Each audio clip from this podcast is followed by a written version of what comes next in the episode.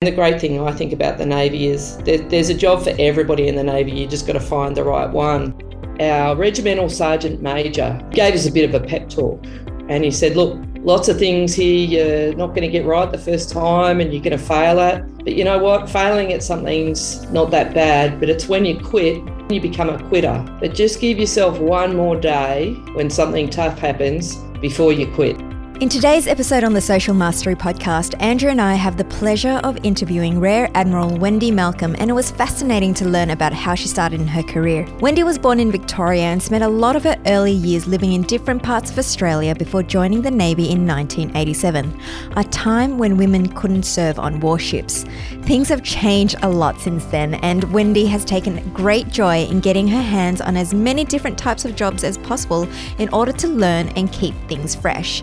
It reminds me of the book that we often quote here at Strive Stronger on Range by David Epstein, which is about embracing diverse experiences and perspectives which helps us to thrive. This, I think, is one of the key learnings about social mastery. It's about broadening your mindset, being adaptable, and embracing opportunities, which Wendy certainly epitomizes. In this podcast, Andrew and I get to learn not just about Wendy's career, but also how she implements social mastery in her life and why she is so passionate about what she does does. We also discover how the mentors in her life have shaped her into the leader that she is today.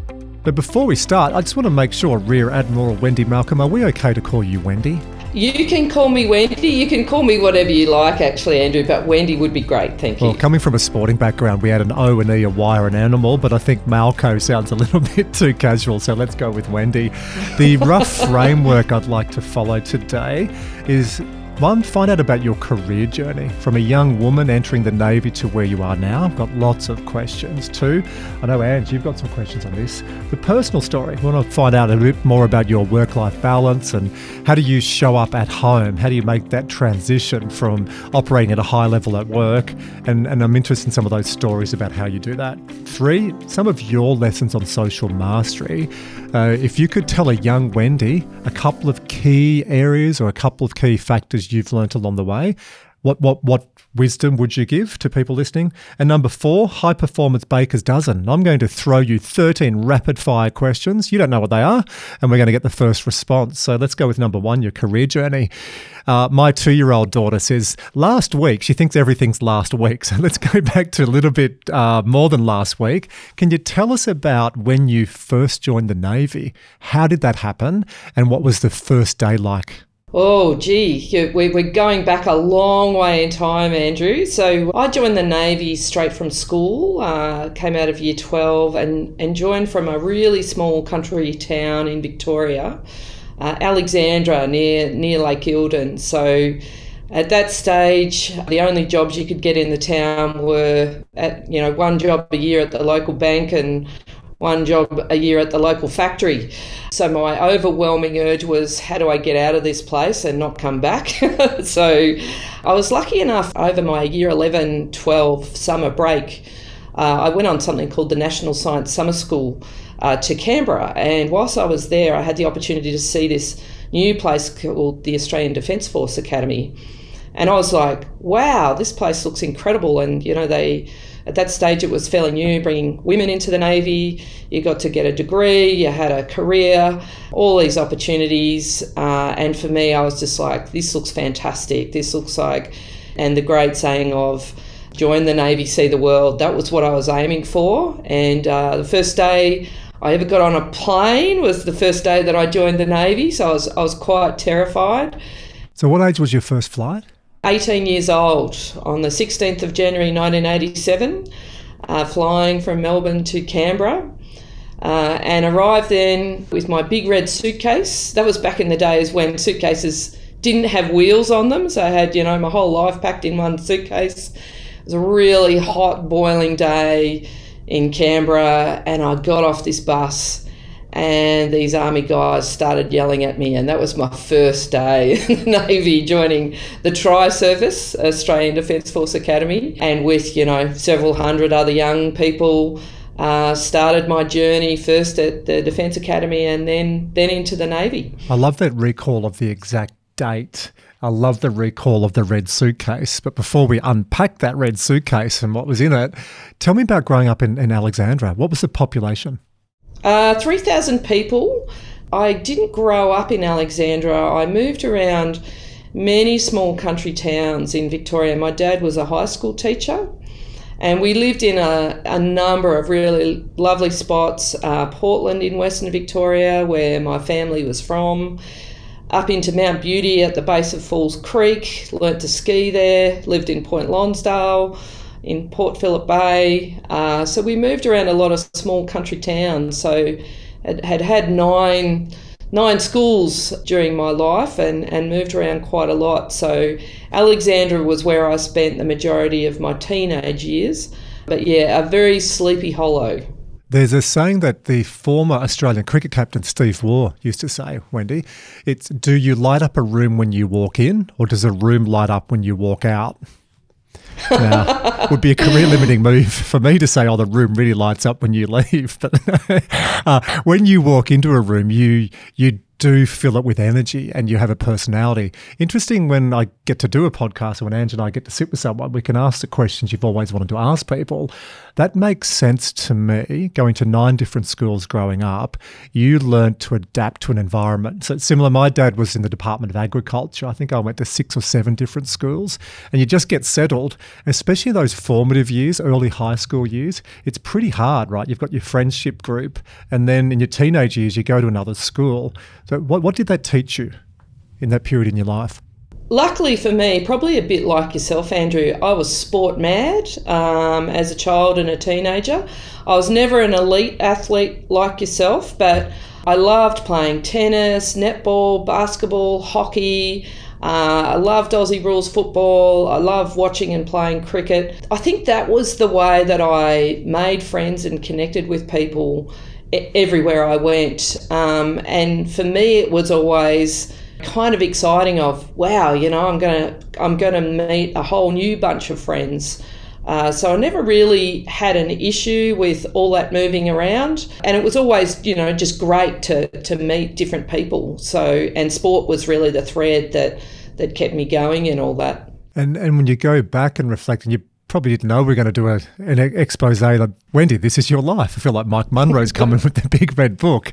But what what are some of those lasting memories growing up? Is there a town? Is there a place? Is there something you remember from your family that really had an impression on you? Oh, I really loved. We lived in uh, a little town, Point Lonsdale, on the edges of Port Phillip Bay, and we just lived at the beach from about the age of five for about three or four years and, you know, some of my happiest memories are, you know, trudging down to the beach, spending the whole day playing on the beach and building sandcastles, throwing sand at each other, you know, out in the waves for hours at a time, you know being forced to come in and have lunch was probably the worst part about it. It's like, look, we're too busy to eat, mum, you know. But that's kind of, you know, some of the things I really remember. And then at the other extreme, going to live and live and go to school in Mount Beauty in Victoria, you know, skiing was on the school curriculum. I thought I had died and gone to heaven. And so having never seen the snow, here I was in grade six, you know, seeing snow for the first time learning how to ski, just this whole new world of opportunity opened up in cross country skiing and downhill skiing and you know it was just a great world. So even though we lived in small places they were always really interesting places and whether it was the beach or the snow uh, you know there was lots to do out outside and outdoors. Uh, at point beauty there wouldn't have been many ships in the creek. Yeah. But I imagine when you're sitting there at Point Lonsdale, you would have looked out. Did you see some marine craft? Did that plant in your mind this desire to go and work in the Navy? Or were you like a lot of leaders we talked to, just going, oh, that was a really good option, and then the career took over from there? I never really had an urge to, you know, join the Navy as a younger child. Nobody in the family had ever been in the Navy. Um, I didn't have this mad, crazy urge to go sail yachts or anything. And it was actually, to, to be fair, when I walked into a defence recruiting centre, the Navy got to me first, and I thought they sounded so fantastic that I didn't bother looking at the Air Force or the Army. But it was wasn't something that I really had focused on at a young age. Uh, my number one aim, Andrew, was get out of the country town, get the hell out of Dodge, and escape. that was really the focus. That sounds and like I, me. I, I, finished school in Dubbo, so that's and, and hello to all my friends who, if you are listening in Dubbo. But when you've had that idyllic lifestyle in small country towns, but I, I get it. You wanted to go on to something that would challenge you, a different environment. I'm really curious, Wendy, when you walked up to that Navy uh, careers fair almost, what did they say to you to draw you in so much? I think I, you know, I was really worried about is the Navy going to want me? Have I got what the Navy wants? And so I kind of walked in, not feeling very confident, saying, Oh, I'd really just be interested in whether or not the Navy would let me join. And um, the fantastic recruiter that I, I, you know, met made me feel welcome, special, uh, that the Navy was a wonderful place. I was going to join the Navy and see the world. I was going to have fantastic experiences. I was going to make great friends. And he convinced me that I was the person that the Navy wanted, you know, rather than the other way around. So it was a great opportunity and a great exercise in uh, you know, thinking, oh, geez, I'm not, I'm not sure whether I'm the right fit for the Navy. And the, and the great thing I think about the Navy is there, there's a job for everybody in the Navy. You just got to find the right one. Uh, and so that certainly, you know, from my perspective, was a great first encounter. Uh, they were really good at following me up to see that I still wanted to join and um, yeah, it, it, really went from there. Great recruitment strategy. I, will just paraphrase that, Ange. It's about belonging, it's about inclusion, it's about having opportunities around the world for the young country girl who's been in towns, you know, great towns skiing, fishing, oh, country Victoria, skiing, fishing. We don't add a G. Um, you've had positive experiences and then also friendship. What a great recruitment strategy. Yeah, I was sold. Yep, they didn't have to ask me twice, Andrew. I've got an article from the Defence News here, uh, Wendy, when it, talks about when you're, you're recalling that when you were younger, you were, like you've expressed here, very excited joining the Navy. But you also reflected that there were many things that women can't do. And I'm really happy that now that there is a lot more opportunities for women. I have a daughter that's six. Um, you've got a couple of teenage uh, kids. What do you? What will you tell women that are young women growing up and wanting a career in a leadership position or in defence uh, that are a bit uncertain? I think what I would say to them is this is really about choosing your own adventure. If you want to get out there and give life a go, the Defence Force, whether it's Navy, Army, or Air Force, they just give you such incredible opportunities. Uh, so, you know, when I joined the Navy, you couldn't become a clearance diver, you couldn't go on submarines. Um, you couldn't actually go on the warships, you could only go on the support ships. Within a few years of me joining, the opportunity to be on board all of our warships was opened up. We also have, you know, in recent years opened up opportunities for doing clearance diving and those sorts of things. I had the opportunity a couple of years ago to go go to sea on a submarine for a couple of days, uh, which was a real bucket list thing for me, and I really wanted to give it a go. And I just I had the best time. I just thought it was the most fantastic experience. In some ways, I was quite terrified because I thought, oh, I don't want to do anything wrong, or, uh, you know, am I going to get nervous when the submarine dives? I really just made the most of it and just had a great time and just loved the the family atmosphere of the submarine. It's a very tight crew. They really look after each other. And I, the one regret I had was it wasn't something that was open to me when I joined the Navy because it was just so much fun. And, you know, things like that, I really reflect on. There is just so many different things you can do. And you, you can really choose your own adventure. It doesn't matter whether you're a techo or an operator or you want to do logistics. And the great thing about the Navy is wherever the pointy end of the ship goes, you all go with it. So, you know, you might be Uh, some people are fighting the war in the operations room. You know, you've got your helicopter fl- pilots flying the helicopter off the back of the ship, but you all go together as a team. And that was one of the things that I really loved the Navy. And can I say, as a male listening into that, it's embarrassing that it took us that long to catch up. And, and this is in sport as well. Wendy, you know, I, I, work in sport and rugby league. We've just added women's teams. My, my son, who's 11, will say stuff like, Dad, do you realise when Nance, my mother, his grandmother, was, was a young girl, that she couldn't do certain jobs. So we are now, we have a whole generation, Wendy, of young kids, young men and women growing up that go, oh, that's archaic. So thankfully, we've caught up. Thankfully, you were persistent and patient and you had the great recruitment strategy. So I, I do want to unpack that red case a little bit. So I don't want to know exactly what was in. That's a bit weird. What was in your suitcase?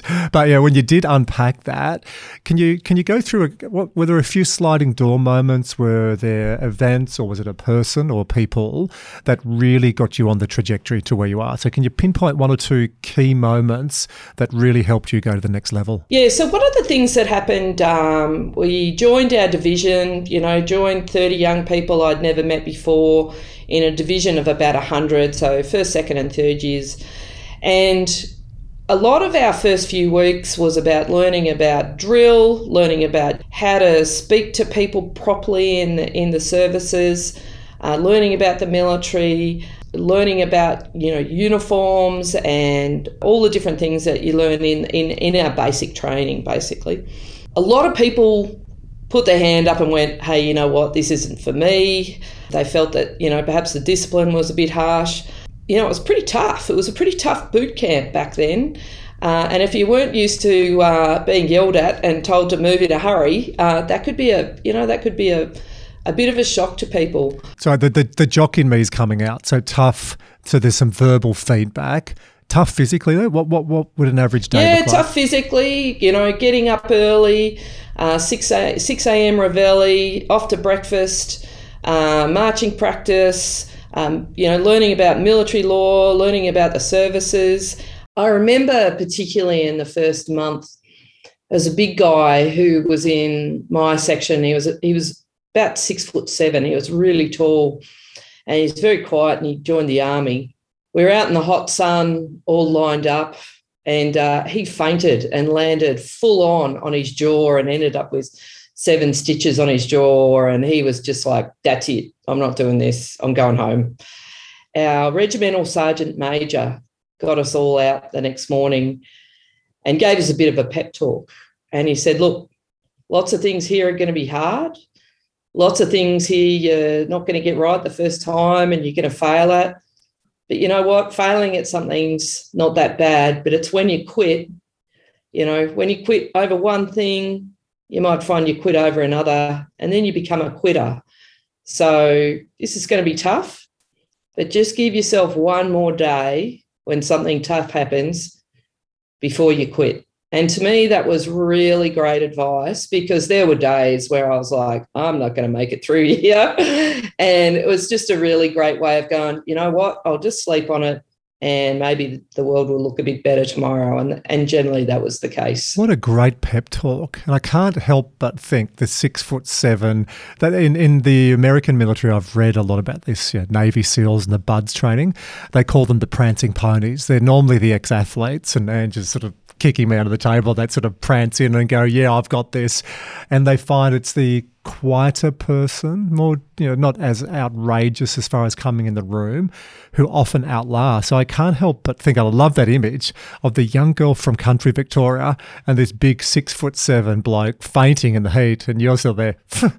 get on, harden up, big fella. Come on, get on with it. Well, I was never, I was never harden up. It was just, stick with it, keep going. You know, I was never a star, Andrew, at ADFA. I, I never was one of the people who they went, oh, she's going to go on to do great things, uh, great things. I just stuck with it and I just, you know, you just keep pushing along. Uh, and sometimes that's what it's about, particularly in the job that I do. I fix ships. Uh, that's kind of my job I do at the moment. And every single day, there's going to be a ship somewhere that's broken or something wrong with it And if I gave up every time there was a problem with, you know, one of the ships, uh, I wouldn't get very far. And and part of that is, you know, there's always going to be setbacks. There's always going to be failures. There's always going to be things that you think, gee, I could have done that better. And really, you know, the way I've tried to deal with that is learn from it. Don't give yourself too much of a hard time and beat yourself up. Uh, just keep going, do your best. Uh, don't expect perfection. Don't try for perfection, but just keep going and learn and, you know, do your very best. You're understated. You don't become a rear admiral yeah, by just chipping away. So there's um there's some real drive there as well, and I've seen this with you. You've got that beautiful ability to connect and wonderful domain expertise. We'll talk about social mastery in a moment. But do you look back? Obviously, that moment was a. I can hear that in your voice. Uh, you know, the six foot seven guy faints, and you're there. You have the pep talk. That's a pivotal moment. You've travelled around the world. You've been on on ships and seas all around the world. Did you ever have any moments where you thought? Oh gosh, my friends who are working in a building as a teacher, in a bank, at a consulting firm, that would be an easier option than right now. Did you ever have any moments where you really questioned, or did you have some real moments where you had to dig deep and really draw on that resilience? Well, actually, the being at sea part, that was the fun bit. Like, you know, when I first went to sea on HMAS Darwin uh, many, many years ago now, got on board the ship, and the first place I went to was Hawaii. It was fabulous. so not only was I, you know, I was res- responsible for logistics, money changes, getting people fed, getting all the stores, all those sorts of things. But my other job on board the ship was I was the helicopter control officer. So I was sort of like the air traffic controller who sits on the back of the ship and and you uh, you know pass the information to the helicopter and they land on the back of the ship. Like, so the ship is moving. So it's an airfield that's moving, bouncing up and down, and you've got a helicopter trying to land. So doing that with a helicopter landing, you know, meters from your head and, and where you are, it was it was really exciting. I had a great time. We went, you know, to Pacific nations, uh, we went to the Philippines, we went to Indonesia. Like it was fabulous. When I came off that ship, I posted to um, a little a little building in Canberra, and I had a little spot there that was a bit of a broom cupboard, and it was the Anzac Ship Project. And I arrived there, and I had all these contracts and plans and blueprints, and I was like, "What am I doing?" You know, the exciting stuff, deploying, landing helicopters, visiting foreign countries it seemed like a, a really long way away. And I was just like, what am I doing here? My boss took me down to Melbourne and we were crossing the Westgate Bridge. And I could see HMAS Anzac sailing out of Port Phillip Bay. And I was just like, the penny dropped. I was just like, oh my God, that is what we're building. This is incredible. All those plans and blueprints and contracts this has built this amazing, brilliant, incredible warship. And that was a real turning point for me. I really felt like this is this is exciting. This is what I want to do. I love that. And I love seeing the enthusiasm and you, have lit up the room or the screen even more. There's a great book I like. It's the author is David Epstein, and Ange knows this book because I talk about it regularly called Range, R A N G E. And it's the sum of the collective parts get you to where you are. So the young girl growing up in country Victoria that goes to lots of little different towns, nine schools, learns communication skills, state management, how to adapt, all the technical stuff I talk about, you, you learned as a young woman.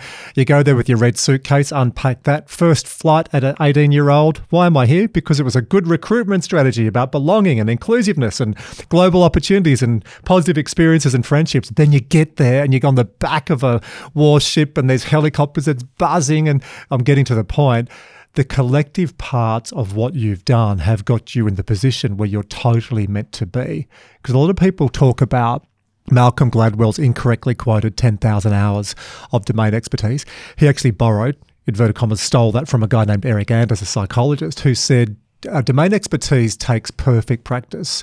And then a journalist said, Oh, do you, do you think you know how much time? He said, I think it's around 10,000 hours. But Gladwell elevated that to become the, the punchline.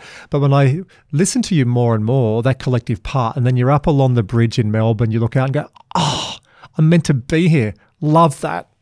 Yeah. And I think the other thing is, too, that, you know, the 10,000 hours piece, one of the things about a job in the Navy is you're always learning. There's always new things to learn about. There's always new people to meet and understand. So, you know, I don't think, you know, I couldn't say to you, you know, I've got 10,000 hours in a particular area that makes me a domain specialist.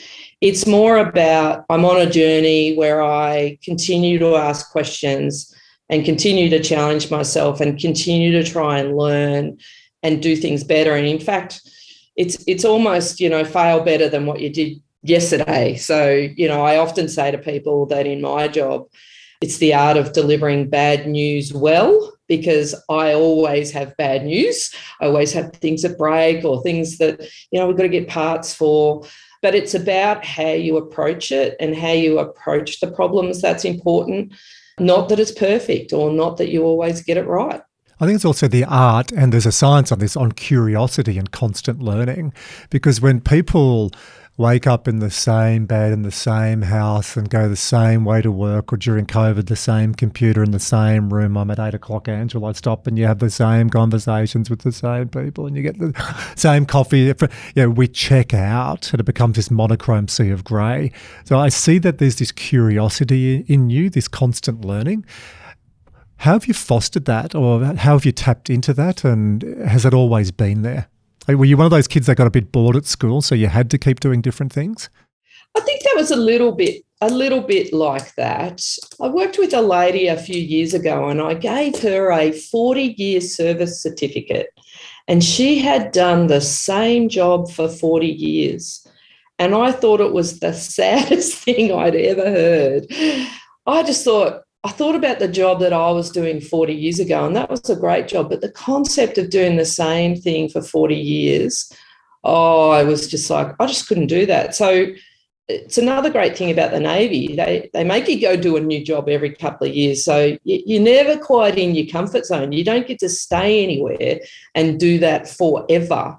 So I actually like that. I kind of get to the point where I'm like, yeah, what's next? What are we going to do now? And so part of that is always, you know, I, I really like to do the best job that I'm in. But when you're kind of across it and then you think, okay, I think I've got the hang of this now. That's probably about the time to go and, you know, really scare yourself silly and do something completely new. I love that notion of stretch. And what a great segue. And thank you for volunteering because, you know, Dino Gladstone, who's from Bondi Rescue, Dino is running a breathwork and ice therapy program as part of this program. And we'll do breathing for the first couple of weeks. And then there's a cold water immersion. So did you hear that, Ange? Uh, Wendy said she loves challenge. And thank you for agreeing to do the, the ice work at the end. It's only two or three minutes in a cold ice water bath. That's really good stretch and challenge. How great is that? I think you've been well told, Wendy. I think we're getting sewn up here, Angela. well, on getting sewn up, Ange, I know you're really excited about the HUET test that we're doing because uh, when we did meet Wendy, when we first started talking about this program, and we're in your office, and I think I asked a question about the training everyone goes through, and, and Wendy's eyes lit up, said, "Oh, you HUET test. That's when we do it down on the south coast, and you do the submersion." I went, "Oh, is that a little bit like you watch this? What's this show on TV? Is it not Survivor?" Uh, SAS. I think it's the SAS show, isn't it? Oh, yeah, it's a SAS show on Channel 7. I watched that and go, oh, I'd love to do that. And Angela said, I can't think of anything worse. And then Wendy. I think I think you just said, yes, I'll do that. And I sat there having no clue what HUET stood for. And being the somewhat cautious person that I sometimes can be, I'm like, what is that? Yeah, so it wasn't until you understood that it was helicopter yeah, underwater water escape training with, that with I think blindfolds. I saw, I saw the look of fear on your face, Angela. I was somewhat worried because Andrew seemed to be really excited about that, and he dobbed you in pretty quickly. So. Oh, yeah, it's stretch. Wendy said she's an esteemed career by constantly growing, learning. Andrew, I'm doing this. It's supportive. Ah, thanks, Andrew. and I actually went and I had to Google it and I, I found some videos of what the HUET test actually involves. And it is as equally terrifying as I thought it would be. But there was also a part of me that actually found it quite exciting. So it's it's like a controlled roller coaster ride where you get terrified, but you're in a safe space. This is what I'm telling myself anyway. well, uh, that's another great thing about the Navy is uh, we're really good at doing that sort of training that, you know, whilst it's going to be, you know, a little bit scary and a little bit frightening, you will be in the best possible hands. And I guarantee you, you're going to feel like a million dollars when you do that. You really are. I'm sure of it. And I have complete trust with the team. Wendy, you spoke a lot about traveling, and one of the key reasons why you came into the Navy was the ability to get out of that small town in Alexandria. Tell me, what's your most favorite place, or what's been the most fascinating fascinating place you visited, and why? Oh, that's that's an easy answer. This one, we can probably talk about this a bit more. But I actually got out of the Navy for three years um, a little while back and went and worked in defence industry. As part of that, though, we went on a family holiday overseas, and my hubby and I had to agree on where we were going to go. We argued about this for a while, and I got to the point where I said, Listen, if you don't make a decision soon, I'm going to go to Vegas by myself. So, you know, let's make a call here. So we decided to go to India for a month. And this is with uh, a 12 year old and a nine year old girl. And they had been, we'd been to Singapore, but we hadn't been really anywhere else overseas um, at that stage. And we landed in Delhi and it just blew our minds. Like it is just, everything is just chaos and loud and noise and people everywhere. And it was just, my hubby and I were like, this is going to be really good for our children. This is going to challenge them. Boy, weren't we the ones that were challenged. Like I, you know, you get in a car or a bus. I just thought I was going to die every second of the day that I was in transport because the chaos that is the transport system uh, in India and the way that they drive and drive around each other. And, you know, a motorbike would go past with seven people on the motorbike, and you just go, what is going on here? It was crazy. But we went north uh, around uh, the northern part of India, including to the Taj Mahal, which had been something that I'd always wanted to do. And then we went south uh, down to um, Pondicherry, which is a little French Indian uh, sort of area. And it was just mind blowing in terms of like you just felt really alive. We did everything from going on safari and seeing tigers in the wild to you know, the Taj Mahal, which was every bit as wonderful as I thought it would be. Uh, but just the incredible richness of the history and the beautiful architecture and the people that we met in Indi- in India just really blew my mind. It was incredible and it just woke us up. It's just, you just realize you've been kind of, you know, your work, it feels like a little bit like Groundhog Day and you go traveling and it just opens your mind up. And i think that's one of the things when when andrew talks about stretch you know travel i think really does stretch us and forces us to get out of our comfort zones. I love that story. I thought we were going to get a overview of you going to vegas by yourself having this like like I just think of bachelor party, but partying with Mike Tyson and the MGM Grand. Did you ever end up going to Vegas?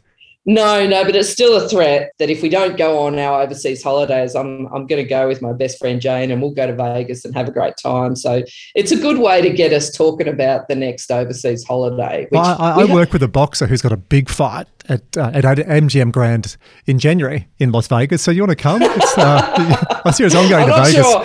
I'm not sure if I'm going to sell that one, um, but uh, we're hoping we're hoping to go to Europe next year. That would be good. That sounds a lot more civilized than hanging out with me in Vegas. and, and boxes. Wendy, that sounds like an amazing experience as well that you've given to your kids in terms of the the ability to travel and see the world. Wendy, in your role, you're a very senior. You're a rear admiral. How does this translate to the family home? Do you have a hierarchy at home? Uh, yeah, hubby's in charge. the Admiral does not come home. In fact, I sometimes talk to people about when I go to work and come home from work, I call the car the TARDIS. And it's like when I get in the TARDIS, I think, and I'm going to work, I kind of really, you know, get myself thinking about where I'm going. So, you know, getting ready for work, thinking about the challenges that are going to happen that day, who are the people I want to talk to, what's happening, you know, are there any crises going on? And then at the end of the day, I get back in the TARDIS and I'm thinking about going home and I'm thinking about seeing my kids and seeing my hubby and, you know, just try not to, I try to treat the world's and give them my full attention when I'm there. So that's, that's, uh, how I do that and try to be really, you know, completely focused on one or the other. Now that doesn't always work when you when your phone's got lots of bad news for you at any time of the day or night. But certainly, you know, I've been really lucky um, with my partner Stu. The great thing is I'm a terrible cook and he's a fabulous cook. So that's that's the best thing. But he's also one of those wonderful guys who anything I can do as a mum, he can do. Like he can do everything from cook, clean, um, look after the kids, take them to the doctor, deal with girls' issues. And he doesn't shy away from any of that. He doesn't see that as, you know, that's your job and that's my job. So he's always been incredibly supportive of my career. And we're a team. We're a team that looks after and, and looks after the family, looks after each other. And in fact, I currently work in Canberra and the family actually lives in Perth. So it's the world's worst commute, uh, especially in COVID. Although I will confess that during COVID, I, I got myself uh, stranded in Western Australia and uh, didn't come back. so I didn't come back until, you know, the borders opened. Because you might remember that in Western Australia, Mark McGowan um, closed the borders. Uh, and we led in many ways a pretty normal life in the West and nothing, n- nowhere near as hard as, you know, the poor people in Melbourne and Canberra, Sydney did in terms of lockdown and isolation. So I got to spend loads of time with my family during COVID. Um, but there's no, there, there, there ain't no hierarchy where the admiral is in charge when we're at home, Angela. I hate to say. In fact, people sometimes say to me, you know, if I say, oh, you know, I've got to get home and clean the house, and they said, oh, well, it pass admiral's rounds. Yes, it might, it might pass admiral's rounds, but more importantly, will it pass hubby's rounds? You know, so I love it. You're like the epitome of the modern family, completely flipping the gender stereotypes on its head, and such a great example for your two daughters, two daughters as well, to pick a partner that is actually going to be a true partner in life, not just you know like the stereotypical male goes to work and, and the female um, stays at home, which is very archaic. Andrew, you had a question. Uh, I was giggling, thinking it's a long TARDIS ride from Canberra to Perth. So you got a fair bit of time to download and get ready for the conversation with hubby and the kids, and lots of time. That was being a little bit flippant, but I, I do really like that frame because in sports psychology we call that managing state. And we, we now call that Dr. Tom Buckley and I performance intelligence. So, how you consciously shift your physical, your psychological, and emotional state so you show up for what matters. And your example on that and Ange, as Wendy was saying, I just thought, oh, that's that's PQ, that's performance intelligence. Did you were you taught that, or did you just learn that from some feedback at home that you might be better to change your state?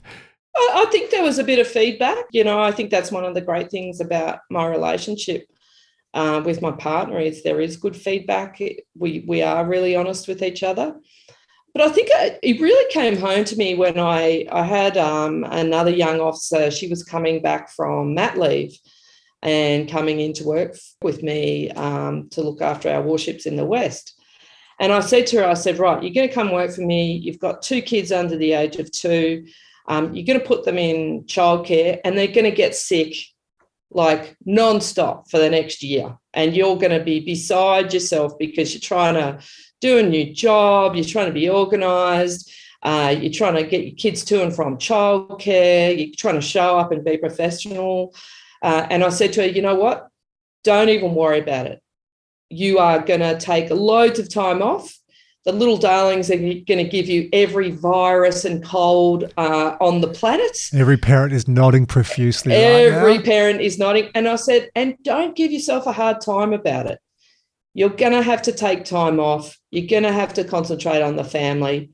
Just don't worry about it. Just give yourself permission to to go, you know what, it's the balancing act is really the juggle and and trying to figure out what's important when. And I said to her, and the good thing to look forward to is that when your kids end up going to school, they'll have great immune systems and they won't catch nearly as much stuff as the other kids who've been at home um, for the last five years. But it's really about, I think, trying to understand is, you know, what's important to you when and recognizing and giving yourself permission that, you know, particularly when you've got a young family, things won't always go to plan. And, and particularly, I think women often give themselves a really hard time at not getting it all perfect. And I've just said to lots of people, you know, don't even worry about that. You're not going to get it perfect. You need to do your best. You need to make your family your priority. If you're off, you know, for weeks at a time because they've caught everything under the planet. This particular young officer rang me up and said, You're not going to believe this. The kids have now caught scarlet fever.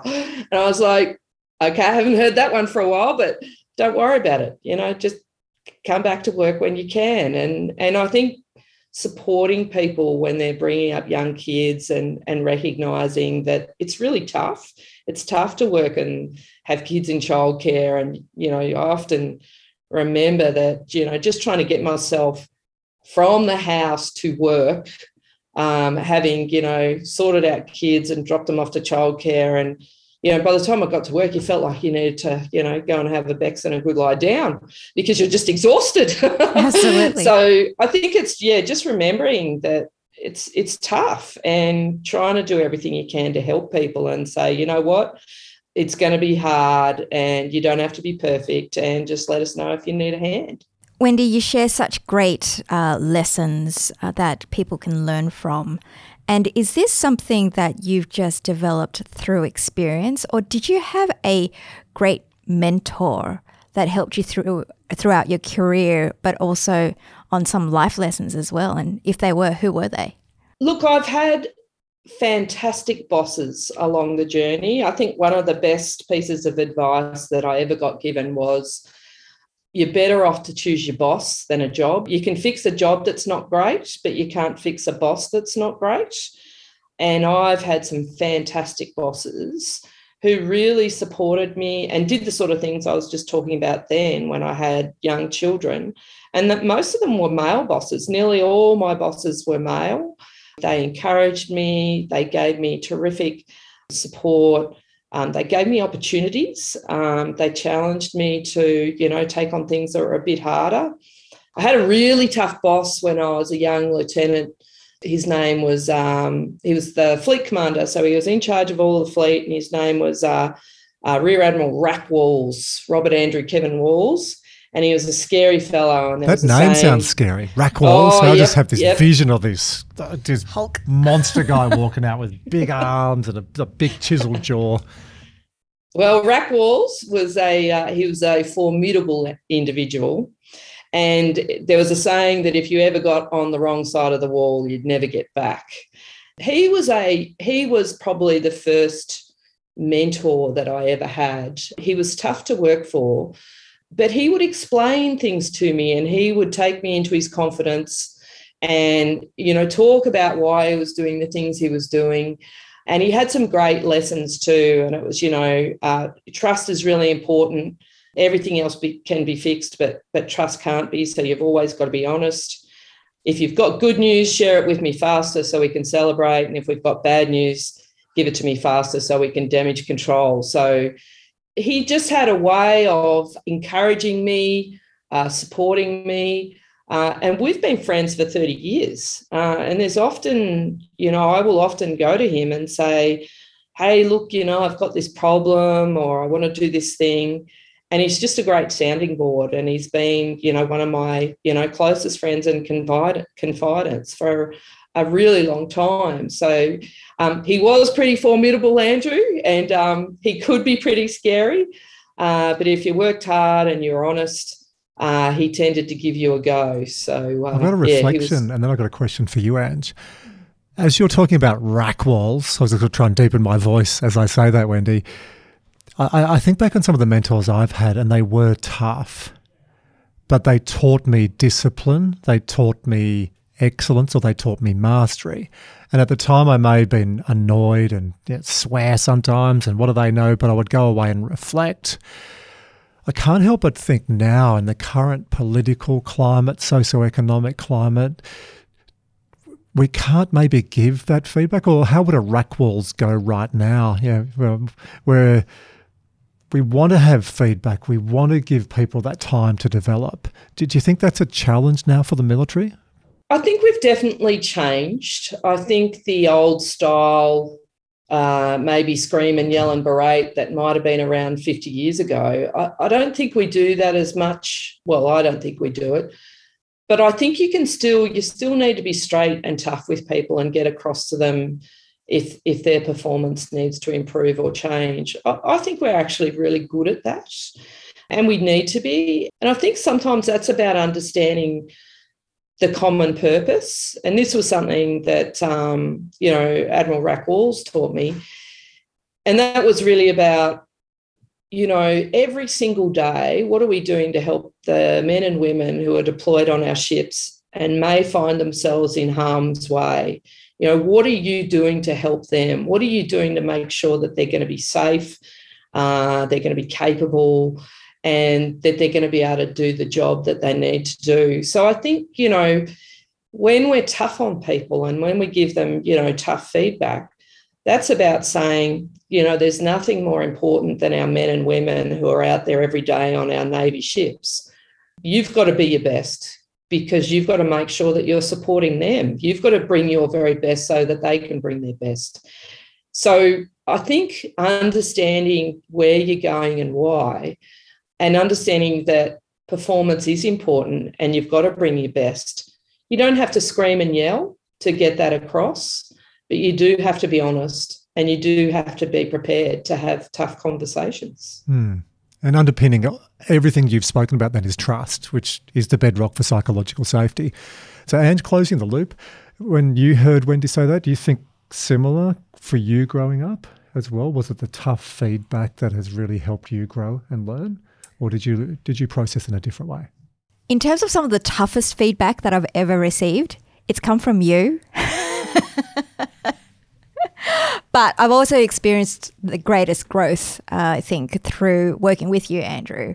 So, as tough as you are in terms of, because uh, you're, you're very blunt sometimes in your feedback, and we've got that relationship where I know, but it's a safe space. I know that there's trust there. So, Wendy, when you spoke about trust, I think that is really key and important in a uh, employee employer or a team relationship where you need to have that trust in order to so that as somebody receiving the feedback you know that it's for you your own personal development it's nothing personal but they're actually there and giving you that feedback because they care enough to invest time in your career if you didn't care andrew you'd be like don't worry about it i'll just do it myself but that's not contributing to my growth I might be more like rack walls than I actually think. Coming from sport, though, Wendy, it is very it's immediate feedback, and there's a lot of parallels between elite sport and the military, which I really uh, am enjoying the experience of working with you and your team.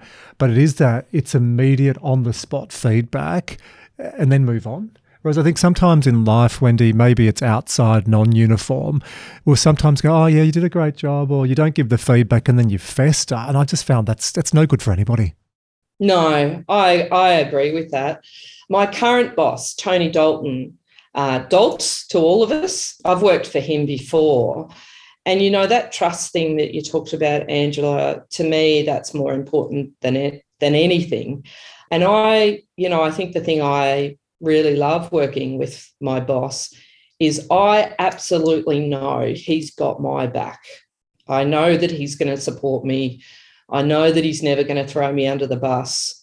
Um, and that you know that works both ways. Where you know we've got that trust, and that's such an important thing because we might not always agree on everything, but we know that we can trust each other to to say what we think and and to work through it. So it makes such a big difference, I think. And having had the opportunity of talking to Tony in the podcast as well, and for anyone listening, if you haven't listened to the one with Tony Dalton, go back and listen to that because he really opens up. So there's a side to Tony that I, I, I didn't know. Obviously, we'd only met inside your office, but when we started speaking, there's a real compassion, there's a real story. I'm not going to give it away, but his story on how he got into the military and the gift that his parents gave him, you've got to listen. I'm doing a gratuitous plug for that. Um, but yeah, I can see how you two really would work together and, and have that, that feedback and that robustness. But there's a real compassion and care, which gets me on to, we've been speaking about social mastery this whole lesson. It's been a masterclass from you, Wendy.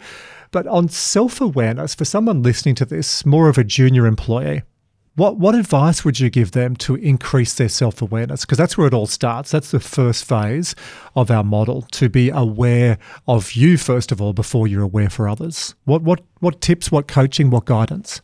I think um, seeking feedback and and truly listening to people. I think we one of the things we do in the military is we treat we treat our people as you know very highly trained experts and we give them all these skills uh, so that they can you know drive the warships fly the helicopters you know become divers. You become very elite in those particular areas and you become quite expert in those things.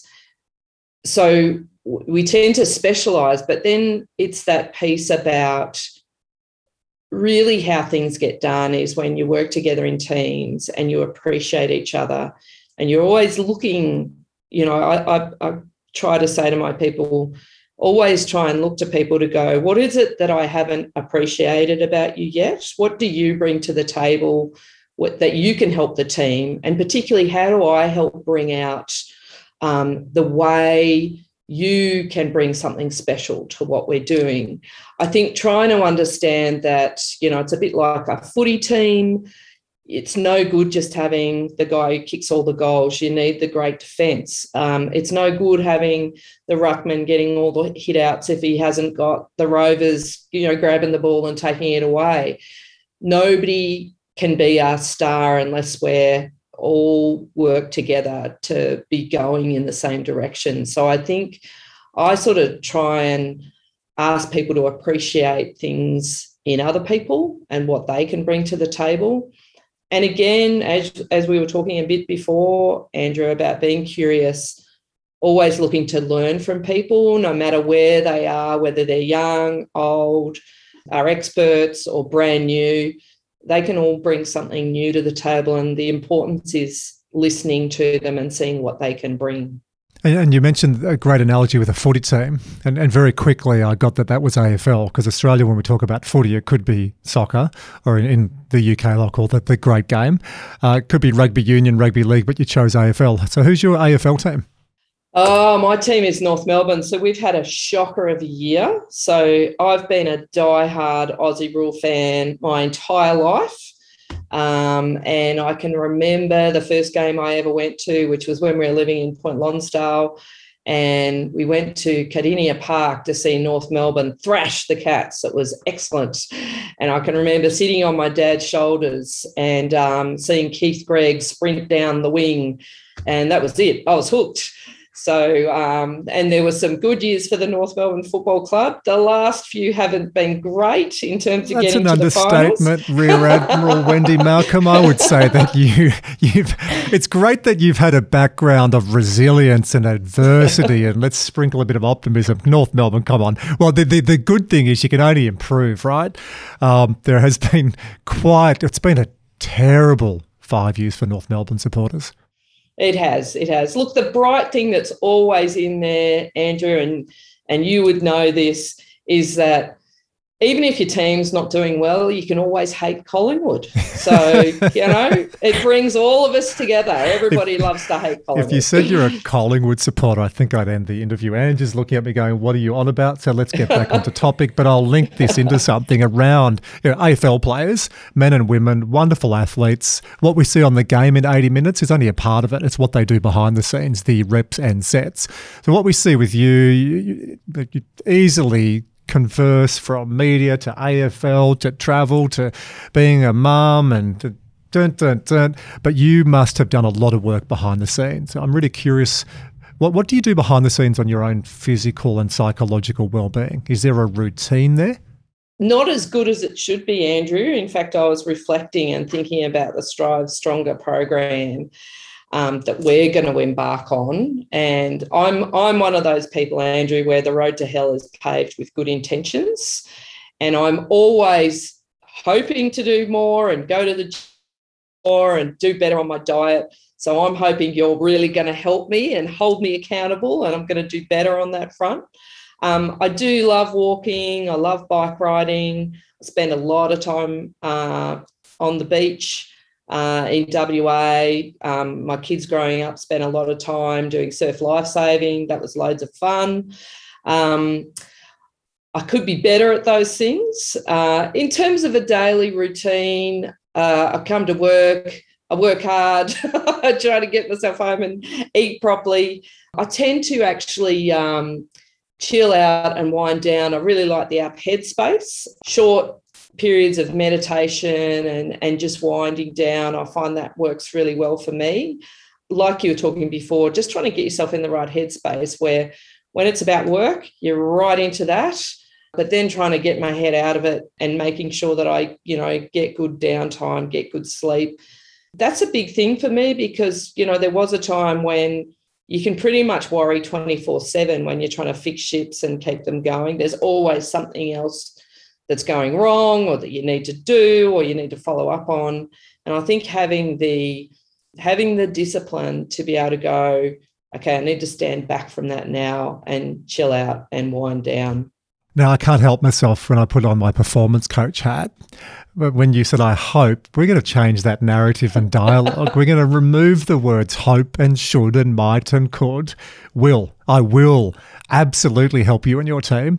And Anne just thinking, oh gosh, is he going to be his normal blunt self? No, because I'm, yes, maybe. I can't help it, but I've seen a great window and an opening. So, n- not joking, but for anyone listening to this, that's what the program's designed. It's going to move from could or should or might or sometimes to will. So, I absolutely, hand on my heart, Wendy, will work with you and your team through this program. Question I've got uh, and this is men will go, what's he talking about? And you've heard me say this before, but I call it the triad. So females who have a family and either have kids in their immediate or extended family. So one and two, yes for you.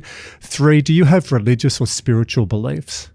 Not really, no. No, so uh, not unless you count the football. You know, that's pretty. Oh, that's a religious belief. basically, you need some divine intervention for North Melbourne to get in the top eight in the next ten years. So I'm going to say all three. Oh, boy, you oh, are boom. You are Come tough. on, you give me. That's like playing softball and putting the softball on the plate. Give me a bat and saying you've got three free swings.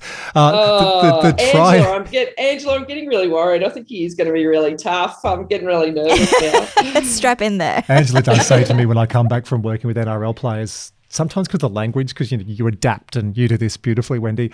And I might drop a few f bombs or other words, and Ange will say politely, Andy, you, you, are not in sport now. You're in the corporate world. Oh, oh yeah, shit. no, we're not footballers. so, so anyway, back back to you. The triad is women generally who have families, immediate or extended. And if it's not religion, spirituality means there's a belief that there's a world out there or a belonging greater than you. And you're also very community minded. So I tick yes for the triad.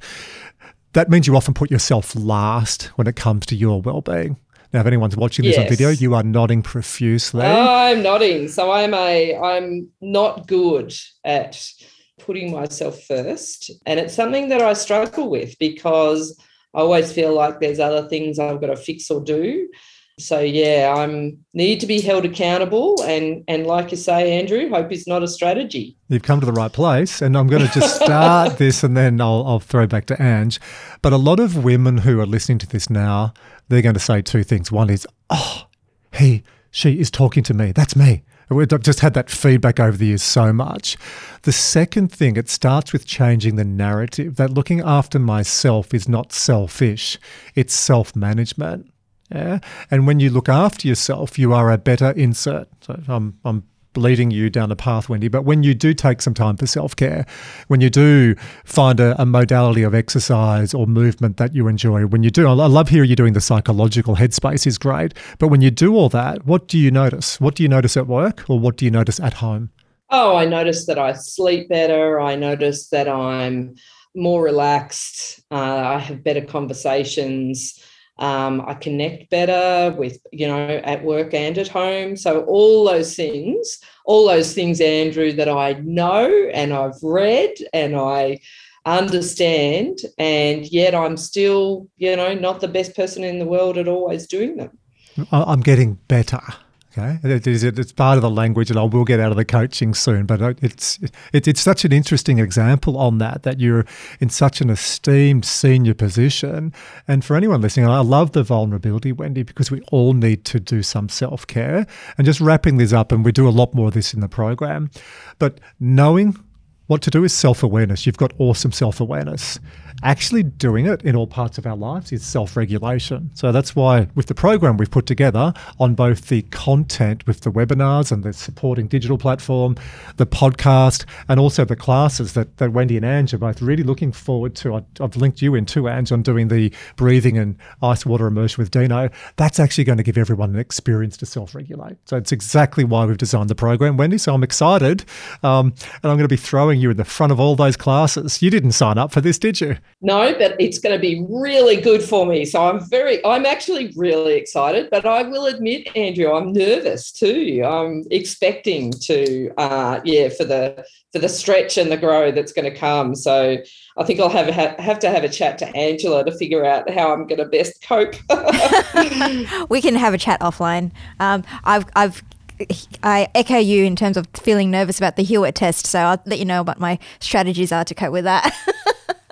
Andrew, I'm going to steal the next part of the podcast because this has been such an enjoyable podcast with Wendy, and I want to ask more of the questions. You've taken a lot of them.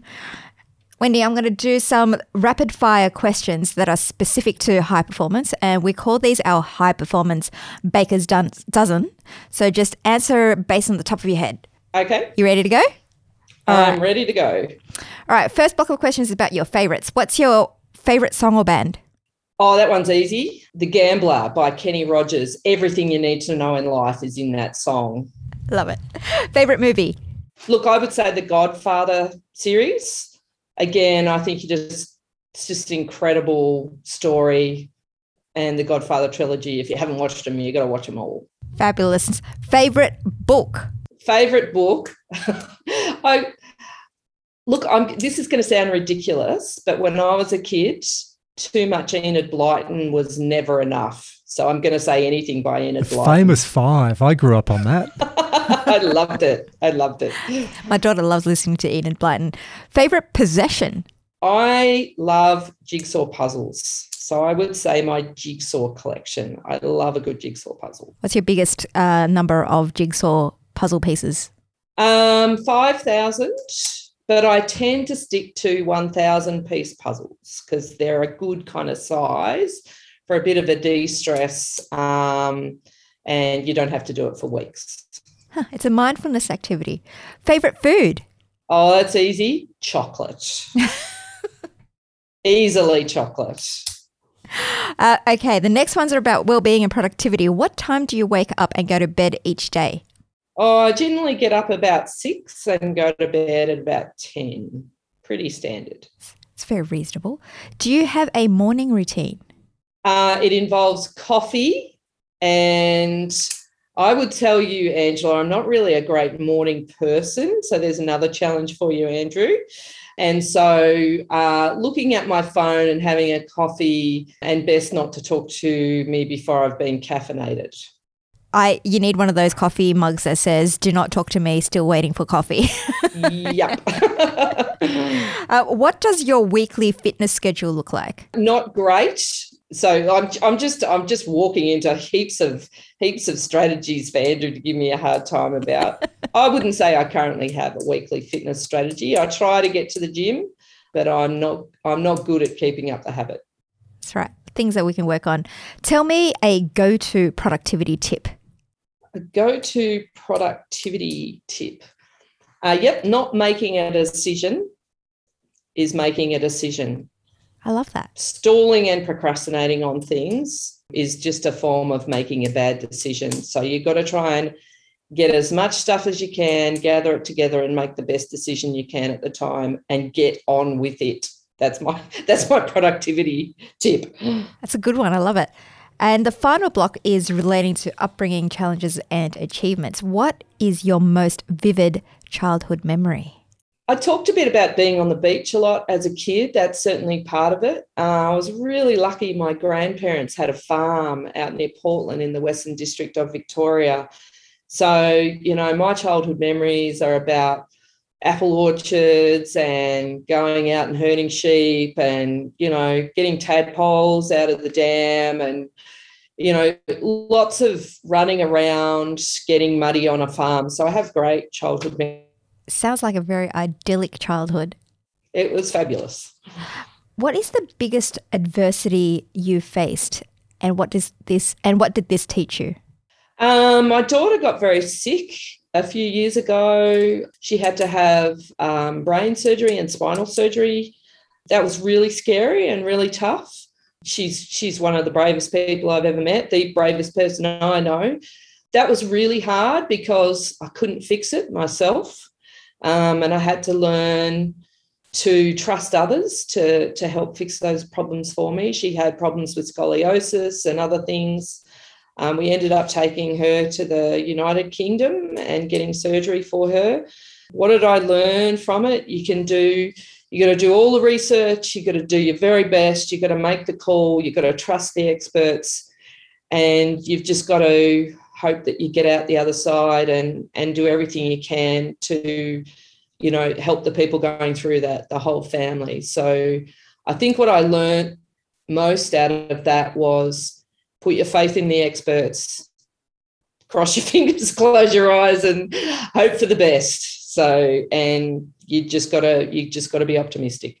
And how is she? She's fabulous. In fact, one of the things that um, I was going to mention before, I never got to play Aussie rules when I was a kid, and um, Elise came back from spinal surgery and brain surgery and she played football and she was awesome at it and won her grand final. My younger daughter played football. So, A, they were awesome at football. And, you know, I got to live my life dream through my kids. They got to play Aussie rules. I love Aussie rules. Um, the women playing Aussie rules, I just think it's awesome. Uh, wish wish I could have done it when I was a kid. So um, that's probably you know, my my daughter got through all this and went, you know what, I've gone through all this, I've gone through all this pain. I'm going to play footy, and she did. Amazing. I'm so glad that that came out on the other side with a real positive story to it. What achievements are you most proud of? I think bringing up my daughters is probably what I'm most proud of.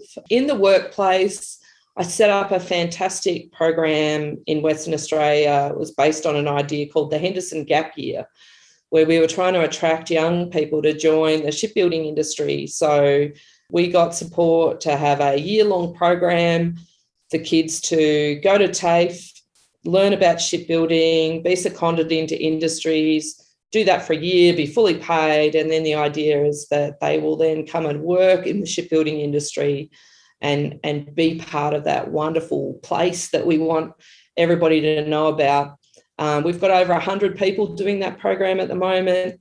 It has been fantastic seeing young kids get excited about shipbuilding and the Navy and coming from being unemployed and you know working in fast food and not really sure what they were going to do with their lives i'm really proud that i've given young kids that opportunity and you're such a great advocate Wendy, because listening to this podcast has actually made me want to join the Navy. Excellent. When shall I sign you up, Angela? hey, whoa, not yet. Ladies, we've still got some unfinished work in the corporate world, Angela Poon. Let's do that, and then I'd love you to I'll ta- sail off. I'll talk. I'll talk to you later, Angela. got it. Got it. I have my last question. What is your definition of high performance? My definition of high performance is really when a team comes together and you're on the same page, you've got the same aim, you all bring something different, you all appreciate each other, you get there together, and you're successful together. So that's my idea of high performance is it's all about the team. All about the team. Such a great summary. Well, that's that time. We've done your career journey, the 18 year old rocking up with a red suitcase, and you've certainly unpacked a lot today in that red suitcase for us. We've spoken about your personal story. It's been really uh, just insightful to get to know you because, you know, when you meet someone and from our end as non-military people when we go and especially when we're at russell and dp1 and dp2 and you see everyone it's oh, I feel like a little boy again looking at everyone and sort of don't know whether we're able to ask these questions or, you know, what can we, can't we do? And what, how do we refer to you and what are all the badges and the uniform I've loved the human side today and your compassion and warmth. But underneath that, and you undersell this, there's a real discipline, a real rigor, and you're very focused on the prize. Absolutely, Wendy. I really loved hearing from a woman that's in a leadership position and often in a role that is usually seen as male dominated and hearing the barriers that you've overcome and the challenges that you've overcome to get to where you are and coming through with a humility and with some really great life lessons that you've shared with everyone. So I really appreciate uh, the time that you've spent talking to us today. Oh, thanks, Angela. I I am it's it's um feels a bit self-indulgent to talk about all this stuff. You would probably tell me off for that, Andrew. oh, she's good. See, good self-awareness, great social mastery. Beat me to it because fast learner. yeah, what is it? It's it's about learning and adapting and it's, it's self-care self-management and it is I, I, get what you're saying i've been interviewed a few times and it's, it's always weird when you flip it but it's very reflective it's a good exercise isn't it when you are interviewed it does make you sit down and you actually have the time to reflect and make meaning and, and, and it's really clear from us interviewing you you've got a real clear grasp of you and what you do and the impact that you have and i am really looking forward to the Strive Stronger program because I know you're going to challenge me. And I think you've learned a bit about me today, so you already know where some of my weak spots are. And um, but I think it's going to be great, and I'm really super super excited that we're going on the Strive Stronger journey with you. And uh, I can't wait, and just want to say thank you for everything you're doing to support us, and looking forward to it. The only way to end this program, the wizard will put in the appropriate song. So, for anyone listening to this, when you do do the program, the Social Mastery Program, we're going to ask you to try a lot of different activities. Some of them you're going to look at and go, oh my goodness, what is he, what is she asking me? But in the words of the late, great Kenny Rogers, so he's not great, is he? In the words of the great Kenny Rogers, you've got to know when to hold them, know when to fold them, know when to walk away, and know when to run. So there's some strategies we're going to be talking about that you need to hold. There might be some strategies for people listening you need to drop or fold. We are going to get everyone walking, and 10,000 steps a day is my minimum, and we're going to get you maybe not running, but we're going to rev the heart rate up, up regulate. We're also going to help people down regulate. So I just think, what, go to Kenny Rogers to wrap. Wendy, thank you so much for your time today. Terrific. Thank you so much, guys. Have a great day. You too, Wendy. Thank you.